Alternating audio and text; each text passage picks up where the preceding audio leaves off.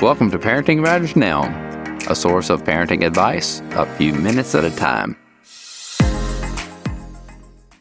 Can you imagine what this sign used to say on this big tank? It's Dr. Roger Smith with Parenting Matters Now, and I want to relate to this sign as a, a picture of parenting.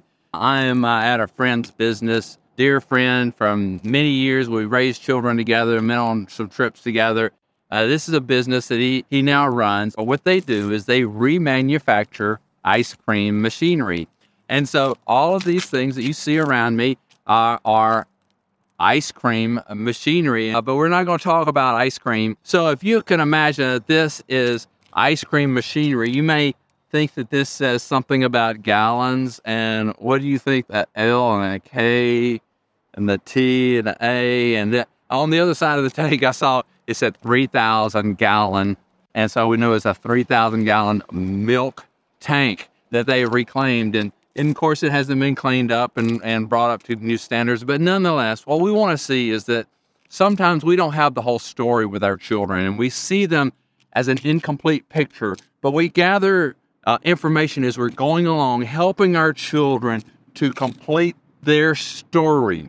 Our children are in process, and quite often we see uh, something like this and, and it annoys us and our children that they are not quite mature. And it is our job to help them complete their sign, to complete the package. And as I, I would like to say, is that they're like a flower and we're helping that bud to open up. And there are things that we can do to help them mature. And so, but it takes patience on our part. Parents quite often say that I don't have patience enough with my children.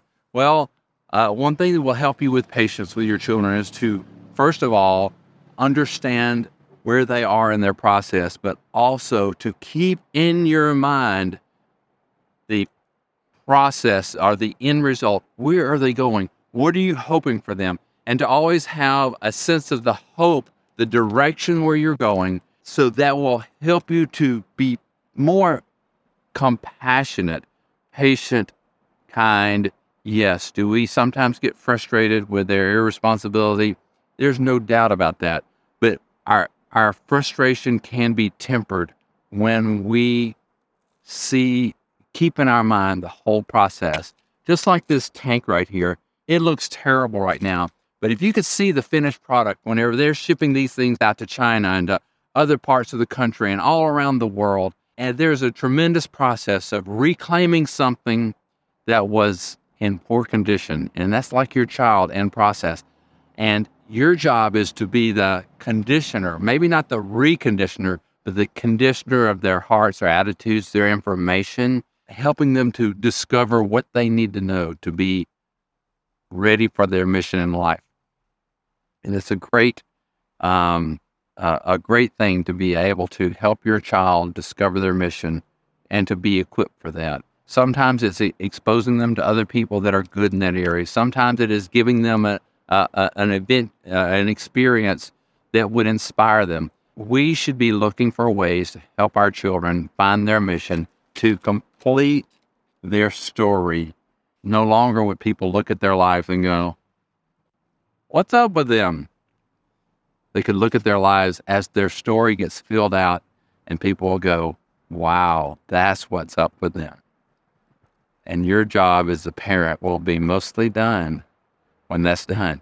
So help them find their mission and complete their capacity.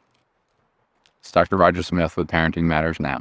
If you find the advice here helpful, I encourage you to get my book, Parenting with Influence, by visiting rogersmithmd.com. Subscribe to Parenting Matters Now for more advice, or go to rogersmithmd.com to search for more topics. See you next time.